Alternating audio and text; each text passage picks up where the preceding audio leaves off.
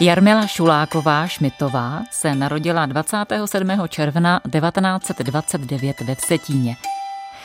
Valašskou královnu lidové písně celý život provázela hudba. Během své spolupráce s Brněnským rozhlasovým orchestrem lidových nástrojů a cymbálovou muzikou Technik natočila přes osm set rozhlasových snímků. Díky její lásce k moravské písničce máme zachovánu řadu jejich rozhlasových nahrávek, zejména z Valašska. Byla temperamentní ženou s pověstnou jiskrou v oku. Umírá jedenáctého února dva tisíce sedmnáct ve svém rodném Vsetíně. Bylo jí osmdesát sedm let. Maminka byla takový Jekyll a Hyde. Doma to byla skromná tichá žena, na pódiu se ale probudila a našla v sobě dračici. Dokázala bavit celé davy, to měla nejraději. Vzpomíná v jednom rozhovoru na svou maminku Zuzana Pavlůsková. Souhlasí s ní host pořadu, hudební redaktor, skladatel, cymbalista a také blízký přítel rodiny Jarmily Šulákové, Jan Rokyta mladší. Ano, ano, Jarmila byla pódiový extrovert, dokázala publikum doslova uhranout a používala přitom celé tělo a hlavně ruce. Ty ruce jsem zpoza cymbálu vnímal jako naprosto zásadní element její komunikace s folklorními fanoušky. Při rytmické taneční valašské točené začala tleskat a už to jelo. Lidé tleskali s Jarmilou a z koncertu se tak někdy stala třeba lidová zábava. V jaké rodině vyrůstala? Jarmila se narodila dvacátého sedmého června roku devatenáct set dvacet devět v hospodě ve Vsetínských potůčkách a správně po valašsky bych měl říct na Vsetínských potůčkách. Maminka krásně zpívala a byla také ochotnickou herečkou. Tatínek byl muzikant, prostě byla to, myslím si, velmi dobrá rodina, do které se Jarmila narodila a takové dětství prvorepublikové si myslím, že by si leckdo na Vsetíně přál.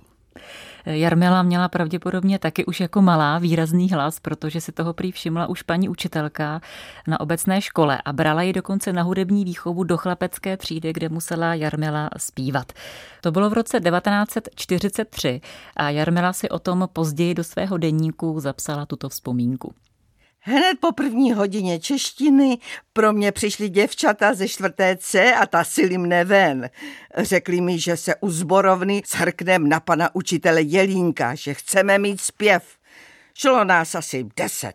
Pan učitel právě svačil a nemohl honem zhutnout, tak nám slíbil, že si zaspíváme.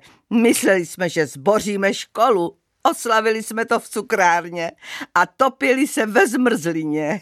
Byl to pro mne nejšťastnější den v životě.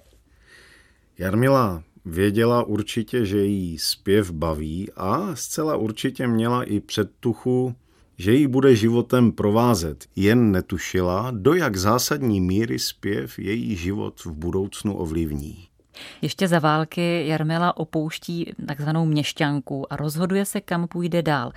Je to už tehdy hudební dráha? Ještě není. Ta nastala až několik let po válce a je to zase předtucha. Jarmila se tehdy na něco cítila a přitom nevěděla na co. Maminka Blažena chtěla pro dceru praktické vyučení a tak se Jarmila vyučila dámskou krejčovou. Učení končí v roce devatenáct set čtyřicet šest, to už je rok po válce. Jak prožívá toto období? Život se vracel do normálních kolejí a Jarmila žije životem vsetínského děvčete, zpívá v kapelách Bobříci a Veselí hoši, což byly trampské kapely, a do roku devatenáct set padesát pracuje v kožešnické dílně jako pomocná švadlena. Ve svých vzpomínkách zmiňuje, že si v dílně při práci zpívá, k čemuž by velikán české hudby Leoš Janáček určitě poznamenal toť významné.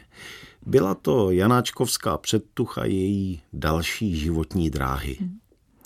Jak se ta předtucha vyplnila, tak na to vzpomíná Jarmila takto. Přijel k nám na motorce klarinetista valašské muziky a povídá: Jarmilo, tady máš tři písničky, Okolo Suče, aj vy páni muzikanti a v tej uherskej Javořině, taková táhlá. Ty to se nauč, dojdi v pátek do zkoušky a v nedělu jedem na bystřičky. Kroj ti půjčíme. A už jsem jela na svoje první veřejné valašské vystoupení. Jak to dopadlo? Dopadlo to úplně skvěle, ale pro Jarmilu přímo osudově. Dozvěděl se o ní totiž hudební redaktor Československého rozhlasu Ostrava doktor Ivo Stolařík, který znal Josefa Michálka a jeho cymbálovou muziku, a dlužno dodat, že znal také zmíněného klarinetistu, kterým byl vsetínský muzikant Slávek Tilšer. Jarmile se splnil sen. Zaspívala si poprvé v rozhlase a její hlas slyšeli posluchači v celém Československu. Zejména valčíková melodie Okolo Súče obletěla celou republiku kosmickou rychlostí, stala se nesmírně populární a proslavila Jarmilu a určila její další životní směřování zpěvačky.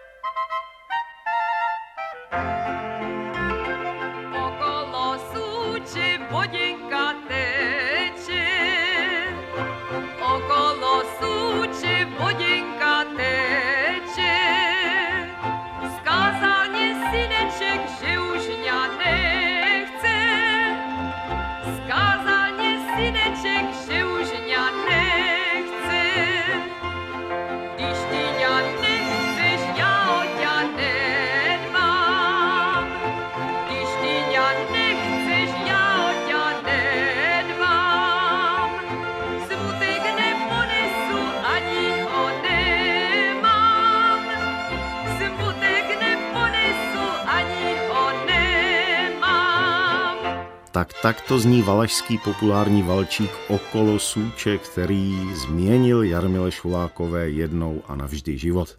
Ve svých vzpomínkách doktor Ivo Stolařík zmiňuje, že po dotyčném rozhlasovém vysílání v roce devatenáct set čtyřicet devět dorazilo do rozhlasové redakce v Ostravě přes dva tisíce dopisů nadšených posluchačů, na které on sám osobně po večerech jeden po druhém odpovídal. To je, řekl bych, hantýrkou dnešní mládeže opravdu hustý. Jarmila Šuláková si byla vědomá, že setkání s Ivo Stolaříkem bylo osudové a o mnoho let později mu jako vzpomínku napsala dokonce básničku. Já tady kousek ocituji. Ty si tu stál a zář tvých očí plála a já se zde i trošku bála, ač si byl skromný, tichý, milý a já jsem milovala každou tuto chvíli, bylo jich málo a ty si byl tak milý. Mně to zní trošku jako milostná báseň. Honzo, Jarmile bylo v té době dvacet. Jak to měla s muži? No, já si myslím, že se Jarmila Šuláková trochu do doktora Stolaříka zahleděla. A stal se Ivo Stolařík jejím partnerem? Ne, ne, nestal a snad se na mě Jarmila tam z hůry nenahněvá, když s úsměvem podotknu, že se jí pak líbili především tmavější, uhrančiví muži, což byl Ludvík Šmid, původem z vídeňského židovského rodu. Mnohá žena by se Jarmile vůbec nepodivila, že se do Ludvíka zamilovala. Ludvík byl o čtrnáct let starší, ale v té době již ženatý. Mm-hmm, takže to byla značná překážka v jejich vztahu.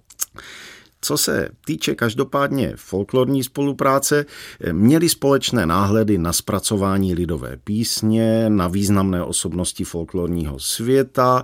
No a protože si dobře rozuměli, tak začali spolupracovat po té stránce folklorní, působili v souboru Kyčera, jezdili spolu po valašských dědinách v okolí Vsetína a zapisovali u pamětníků lidové písně. Ludvíku, trefíš tam? Však se v dědině doptáme. Nevím, jestli je nejvhodnější sbírat písničky zrovna na svatbě. Aby si nemysleli, že si chceme jen zadarmo užít. Vždyť nás pozvali. Ale mě neznají. A jak pak by ne? Poslouchají Kyčeru a těší se, že jim zaspíváš. Zpívat by měli oni, abych měla co zapisovat. Však se domluvíte. Připadám si jako staří vlastenci, kteří putovali a sbírali lidové pohádky a písničky. A víš, o co my to máme lehčí? Oni museli pěšky putovat nebo na voze a my jsme sem pohodlně přijeli dráhou. Počkej, až poznáš tetku Mališovou. Kdo to je? Ta má v hlavě pěsniček, že by to vydalo na tlustou knihu. Pozvali i strýca Michálka. Pamatuješ, jak ti kdysi vynadal, cože prý na mě tak zíráš? A zírat jsem nepřestal ani teď, Jarmilko. Žádné líbá. Co by tomu řekli lidi? Jak dlouho tohle přesvědčení Jarmilu Šulákovou ještě drželo? Toto přesvědčení drželo Jarmilu ještě dlouho a dopadlo to nakonec tak, že se v roce devatenáct set padesát devět vzali. I když po velkých peripetiích. Každopádně v Kyčeře se oba snažili o zpracování zaznamenaných lidových písní, ale zároveň se bránili příliš velké stylizaci. Chtěli, aby lidová muzika zůstala co nejvíce v původní podobě bez akademických vlivů. Pozdější doba ovšem ukázala, že to nebylo vždy možné. Lidová píseň si totiž vždy vybírá více rozličných chodníčků. Tehdejší doba padesátých let popularizaci folkloru přála. To je pravda. Režim si zcela určitě lidovou píseň vzal jako svou vlajkovou kulturní loď a velmi ji propagoval. Tehdejší dramaturg Jaroslav Jurášek si nás vyhlédl z různých krajů z lidových muzik. Chtěl mít ty pěsničky just takové lidové. Když jsem poprvé přijela do Brolnu, seděli tam u stolu a poslouchali mě tři cymbalisti jako apoštolové. Byli to většinou studovaní hudebníci, ale přesto jsem se cítila dobře. Ti tři cymbalisté, apoštolové, to byly zcela určitě tři výrazné osobnosti vznikajícího Brolnu. Jaromír Běhunek, Jaromír Nečas a také zakladatel a Jarmilin valašský krajan Jaroslav Jurášek. Brněnský rozhlasový orchestr lidových nástrojů byl profesionálním tělesem, které na rozdíl od regionálních amatérských muzik plnilo úlohu prezentace lidové písně ve vyšších stylizacích. Toto se dělo prostřednictvím pravidelného rozhlasového nahrávání i celé řady koncertů doma i v zahraničí. V rámci své činnosti Broln mapoval talentované regionální interprety lidových písní a spolupracoval s nimi buď příležitostně nebo i pravidelně. Stálá forma spolupráce byl právě případ Jarmily Šulákové. Stala se kmenovou solistkou Brolnu a spolupracovala s ním přes čtyřicet let. Z toho alespoň pro mě vyplývá, že Jarmila Šuláková tehdy hudbou naprosto žila. Co její profese dámské krejčové? No, ona hudbou žila a byla svým přístupem i svými výkony opravdová výsostná kumštířská profesionálka. Ale pořád až do počátku padesátých let pracovala jako krejčová. Ale v té době nastala změna. Po krátkém váhání přijala nabídku pražského vedení vydavatelství Suprafon, aby vedla jejich prodejnu s gramodeskami, a to přímo v jejím rodném Vsetíně. V gramofonovém ráji strávila Jarmila třicet pět let až do odchodu do penze v roce devatenáct set osmdesát pět. Během svého působení v prodejně blízko Vsetínského nádraží se zde za Jarmilou stavili i známé osobnosti a zároveň její přátelé, jako například Miroslav Horníček, Vladimír Menčík a mnozí další. Jarmila zde samozřejmě prodávala i své suprafoňácké desky, ať už je natočila s Brolnem nebo později s cymbálovou muzikou Technik. I na prodej desek s jejími písničkami má Jarmila Šuláková jednu úsměvnou vzpomínku. Jednou ke mně do obchodu přišel člověk z dědiny a chtěl si vybrat nějaké desky. Tož jsem mu nabízela dechovku, lidové pěsničky, toto, tamto, už jsem nevěděla. Tož se ptám, co by ještě chtěla. On povídá, všecko mě dajte, jenom tu už křekanou šulačku, tu mě nedávejte. Pojďme domů, večer je, večer je, večer je.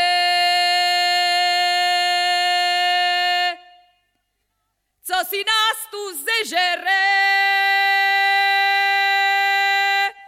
zežere, zežere.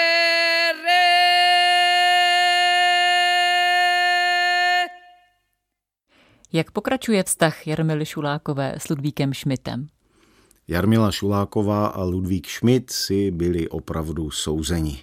Přes mimořádnou komplikovanost a delikátnost Ludvíkovy osobní situace spojil osud jejich životní cesty nakonec i v životě osobním.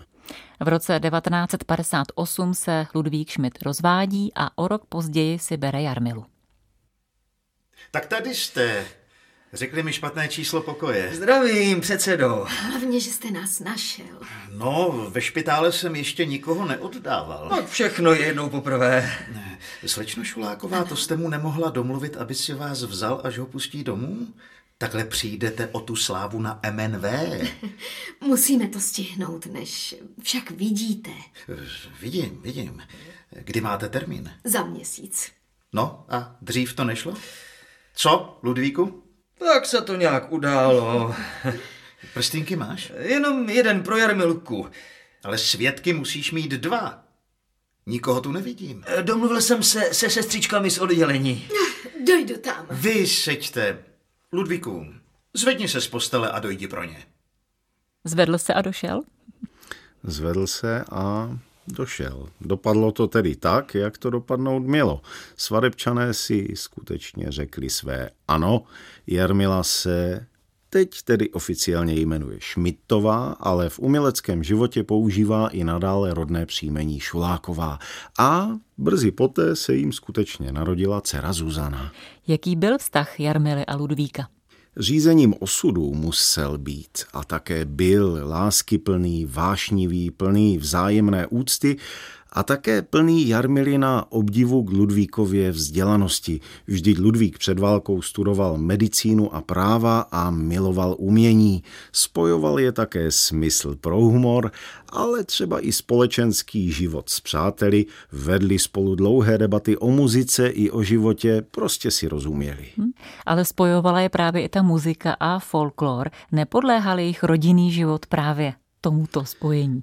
Myslím si, že podléhal, protože Jarmila v té době hodně cestuje po světě s Brolnem a je doslova v jednom kole. Právě v šedesátých letech se Jarmila díky Brolnu dostala i do zemí, kam se v té době normálně nejezdilo, abychom to vyjádřili lapidárně.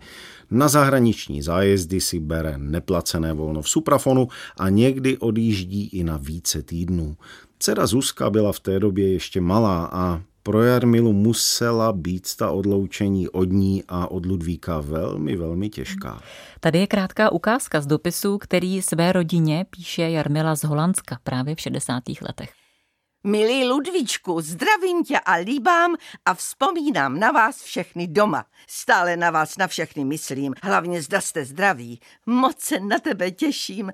Milá Zuzanko, budu ti vykládat o naší cestě, až přijedu domů. Napiš mi také něco v dopise, co děláš a jak se máš. Maminka. Kam všude se Jarmila Šuláková díky muzice dostala? Procestovala zejména s Brolnem opravdu téměř celý svět, jezdila do zahraničí od poloviny padesátých let a to na západ i na východ. Například v roce devatenáct set šedesát jedna vyjela na měsíc do Sovětského svazu, ale byla také na Kubě a byla ve všech zemích západní Evropy i v Americe. Z Jarmily Šulákové se stala respektovaná zpěvačka. Dostávala nabídky i z jiných hudebních žánrů. Nabídky zde již v šedesátých letech byly a já jsem osobně přesvědčen, že by díky svému talentu a hlasovému fondu na ně Jarmila i měla. Stejně tak jsem ovšem přesvědčen, že díky kombinaci jejího neškoleného hlasu a unikátní osobnosti zůstala Jarmila po celý život umělecky v uvozovkách svá a vstoupila do hudební historie jako jedna z nejvýznamnějších osobností evropského folklorismu druhé poloviny dvacátého století. To evropského bych rozhodně podtrhl. A stejně si s úsměvem říkám, jak by to dopadlo, kdyby se Jarmila narodila v jiné době. Zda by se neprosadila třeba ve swingu nebo dokonce v jazzu. Tady je vzpomínka její dcery Zuzany. Kolem šedesátého osmého roku dostala nabídku do opery. Já si myslím, že by na tuhle dráhu měla, ale musela by radikálně změnit styl zpěvu. To už by nebyl její čistý hlas. Ona prostě otevře s prominutím hubu a zpívá. A v té době byl navíc taťka už hodně nemocný. Odmítla to i kvůli tomu. Ludvík zemřel v srpnu roku devatenáct set sedmdesát ve věku pouhých padesát pět let. A to byla v životě Jarmily Šulákové velká a s největší pravděpodobností i největší rána. Ludvík byl bohem, nevyhýbal se společenskému životu, což se bohužel podepsalo na jeho zdraví. Dceři Zuzaně bylo v té době dvanáct let, když Ludvík zemřel. Jak se s touto velkou ztrátou obě ženy vyrovnávaly? Jarmila se po manželově smrti už neprovdala a Ludvík se bez pochyby stal mužem jejího života. Myslím, že jim je teď tam nahoře spolu dobře. Zejména později v dospělém věku se však Zuzka stala mamince velkou oporou a po Jarmilině odchodu do uměleckého nebe převzala žezlo rodinného zpívání. Zuzana má v sobě po rodičích velkou dobrosrdečnost a to rodinné žezlo nese s příkladnou důstojností.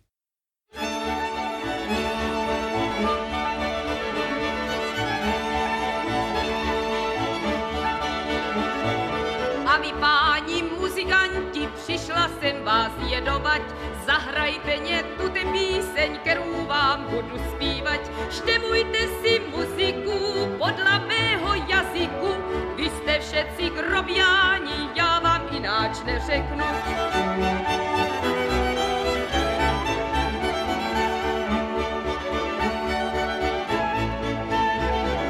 Najprve budu jedovat tehostýma huslama, ten by byl dobře udělal, kdyby byl ostal doma.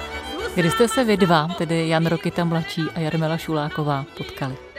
Jarmilu jsem poznal na počátku osmdesátých let, bylo mi tuším jedenáct nebo dvanáct let, ale ta muzika, která právě dozněla, mi vede k tomu, že bych měl začít přece jenom u setkání Jarmily s mým otcem Janem Rokytou seniorem.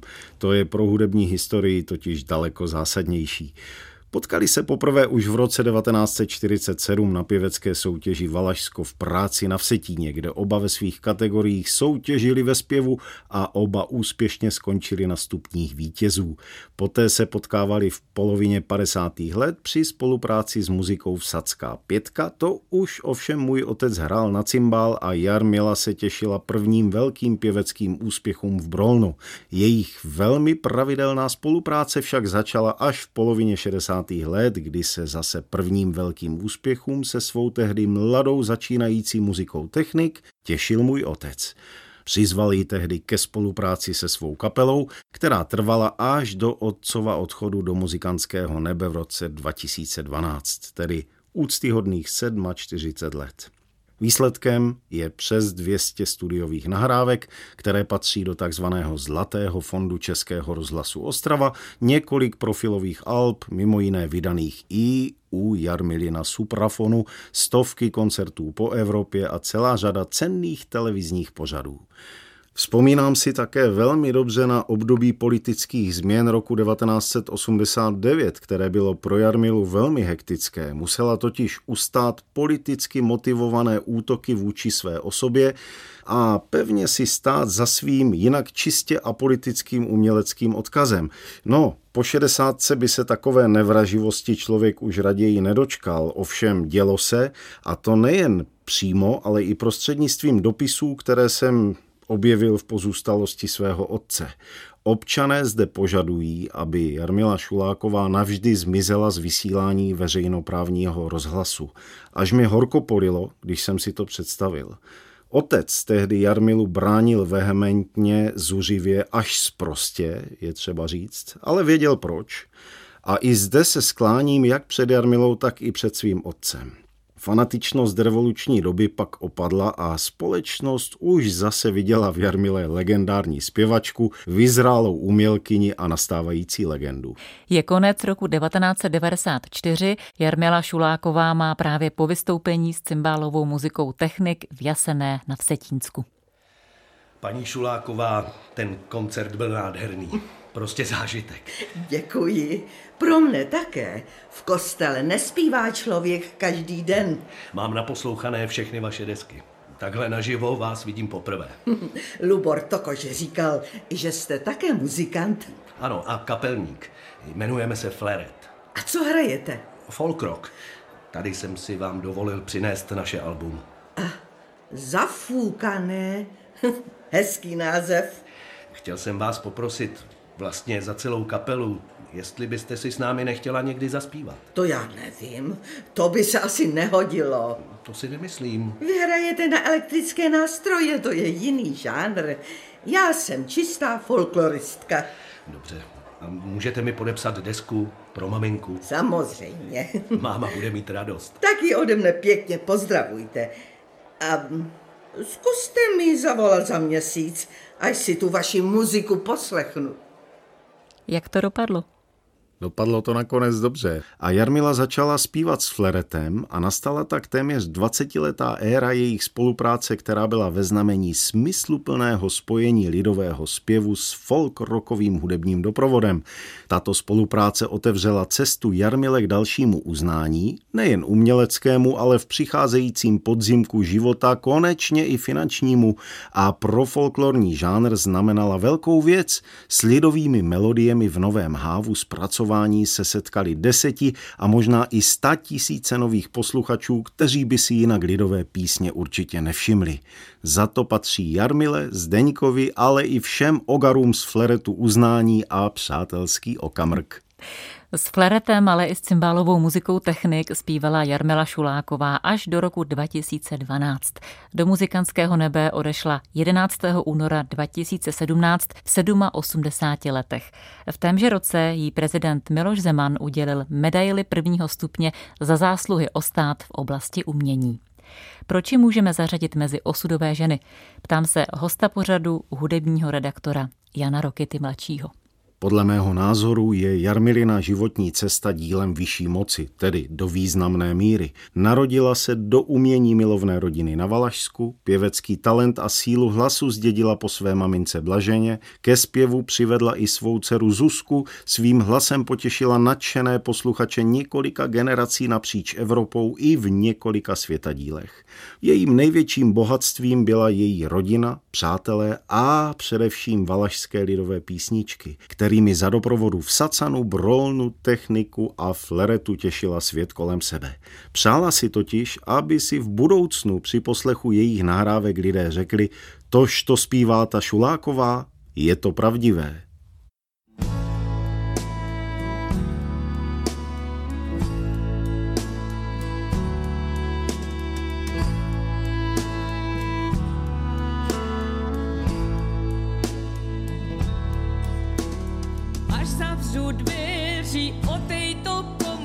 Zvesela zavískám na všecky okary, co jsem jich znávala z valašské muziky, tož snadně zahraju ta svoje pidlíky.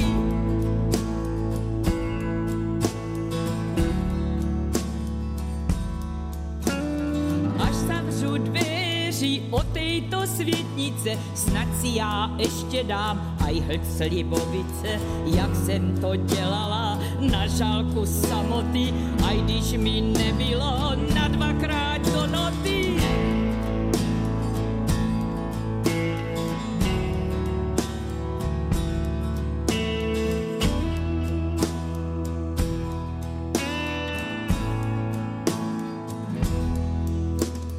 Až zavřu dveří o tejto světničky, na cestu vezmu si valašské pěsničky, pár jich tu zanechám, no co si myslíte, že sa mě jenom tak lehunko zbavíte?